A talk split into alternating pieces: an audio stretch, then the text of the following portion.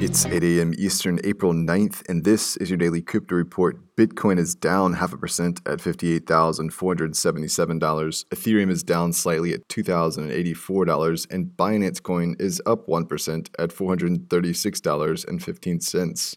Those leaders by market cap, top gainers in the last 24 hours Waves up 39%, Enjin Coin up 25%, and ThorChain up 19%. Today's episode is brought to you by the Internet of Healthcare startup Olive AI. If you're a developer looking to have perpetual impact, visit oliveai.com forward slash careers to help bring healthcare into the light.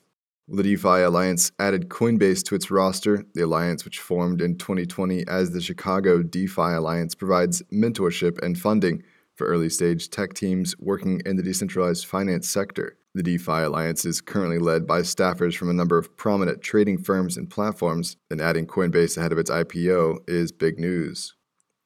This week, Riot Blockchain signed a contract to pick up 42,000 mining machines from Bitmain. The move will increase the firm's Bitcoin mining hash rate by 93%. The mining machines will cost the company $138 million, and the first batch of 3,008 miners will arrive in November of this year, monthly deliveries rolling on through next October. Since 2019, Riot has made nearly $230 million worth of purchase agreements with the mining hardware supplier Bitmain. Megan Brooks, COO of Riot, said Riot continues to take great strides forward in growing both the company's and the United States' share of the global network hash rate. Well, CoinMe launched 300 Bitcoin enabled kiosks in Florida after it secured the necessary financial licensing Users can now swap cash for Bitcoin at local grocery chains throughout the state. The Coinstar and CoinMe partnership started in 2019 and makes it easy for people to jump into the crypto space with loose change. Around 25% of Coinstar's kiosks are now enabled by CoinMe to provide Bitcoin purchases for cash.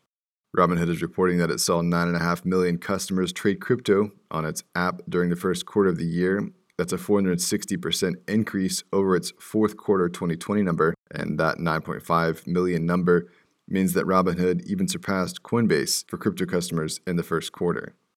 And finally, UK fintech startup Revolut is adding support for 11 new tokens and is calling 2021 the year of crypto.